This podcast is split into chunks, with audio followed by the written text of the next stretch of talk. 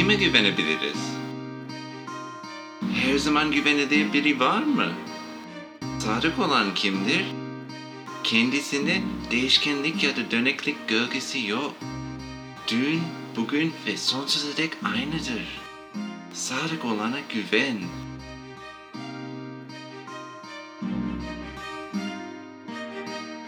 Merhaba, ben Sadık. Ben Güven. Yeni bir sohbette sizlerleyiz. Merhaba Güven, nasılsın? İyiyim Sadık, sen nasılsın? Ben de iyiyim. Tekrar bir aradayız. Ve bugün çok önemli bir konuya bakacağız. Hmm.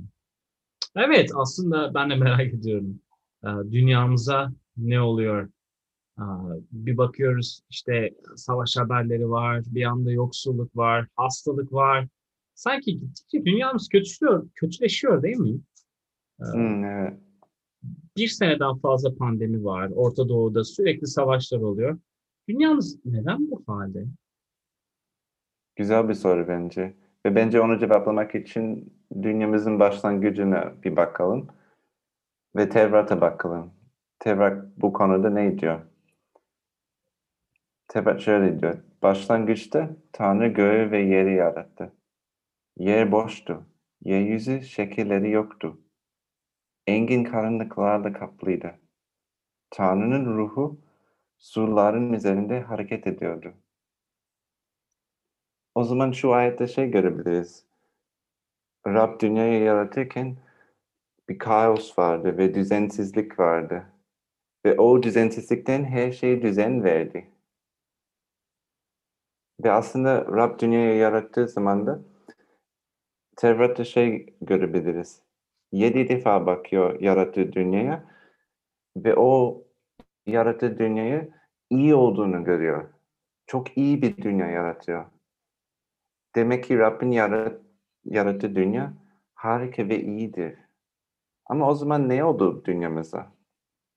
Aslında Tevrat'ın devamına bakarsak belki daha net bilgiler görebiliriz. Ee, Rab yarattığı insanlara iyi meyve veren güzel ağaçlar verdi ve bahçede istediğin ağacın meyvesini yiyebilirsin diye buyurdu. Ama iyi ve kötüyü bilme ağacından yeme. Çünkü ondan yediğin gün kesinlikle ölürsün. Bu biraz ilginç. Çünkü Rab insanlara iyi şeyler verdi. Ama aynı zamanda bir uyarı var. İyi ile kötüyü bilme ağacından yemesinler. Hikaye devam ediyor aslında ve baktığımız zaman şeytan oraya ortaya çıkıyor ve e, Havva'ya şu şekilde söylüyor.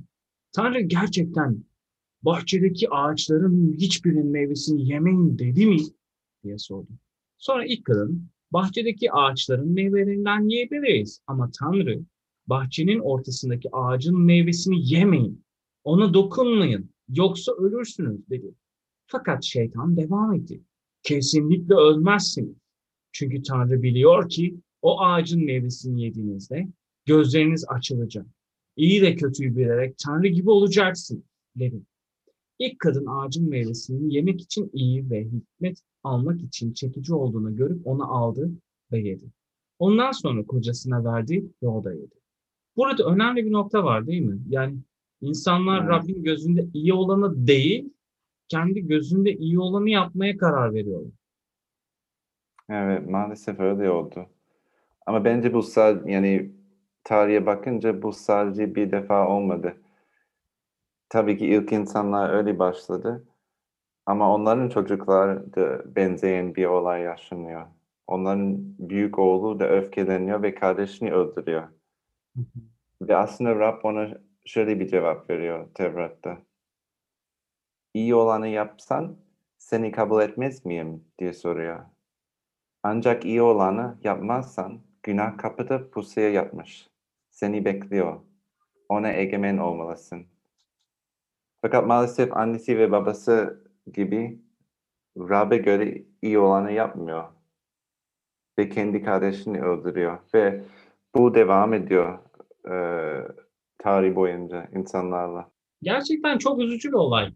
Ama bu kötülükler devam ediyor.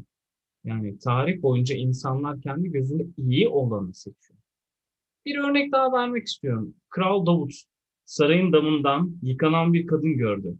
Ve aynı zamanda belirtmek isterim bu Kral Davut dediğimiz kişi Davut peygamber aynı, zamanda. Ve Evet. biz biliyoruz ki bütün insanlar gerçekten günah işlediler. Ve işte bu Davut da kendi sarayının damında yıkanan bir kadın gördü ve kadın çok iyi. Yani güzel olduğunu gördü. O kadın evli olduğu halde onu aldırıp onunla yattı.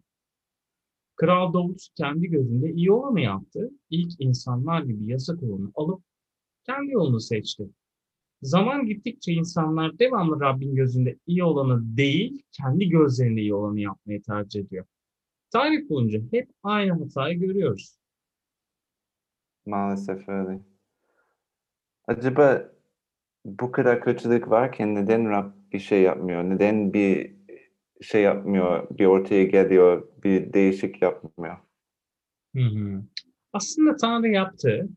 Ee, İsa Mesih geldiği zaman kendisi hakkında Tevrat'tan okuyarak böyle açıkladı. Rabbin ruhu üzerimdedir. Çünkü o beni yoksulları müjdeyi iletmek için mesetti. Tutsaklara serbest bırakı- bırakılacaklarını, körlere gözlerinin açılacağını duyurmak için, ezilenleri özgürlüğe kavuşturmak ve Rabbin lütuf yılını ilan etmek için beni gönderdi. Luka 4. bölüm 18 ve 19. ayette e, bu okuduğum ayeti görebilirsiniz. İşte İsa Mesih bizi özgür kılmaya geldi aslında. Bu harika bir müjde değil mi? Ve aslında İsa Mesih aynı zamanda tarihte tek bir insanı olarak hayatını teslim ederek Rabbin ön- e, gözünde iyi olanı yaptı.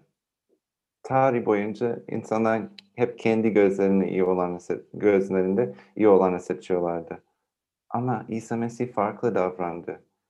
Şöyle dedi, benim değil, senin istediğin olsun. Öyle dua etti. İn, ilk insanlar gibi şeytanı onu aldatmaya çalıştı. Ama o şeytana ne cevap verdi? Çekil git şeytan diyor. Tanrı'nın Rabbe tapınacak, tapacak. Yalnız ona kulluk edeceksin diye yazılmıştı dediği şeytana. Hı hı. O hep sadık kaldı ve kendi hayatını başkaları Rab ile barışsın diye verdi. Evet. Yani İsa Mesih bizim yapamadığımızı yaptı aslında değil mi? Gerçekten iyi olanı seçip sadık bir şekilde yaşadı. Evet, gerçekten öyle. Ve bu harika.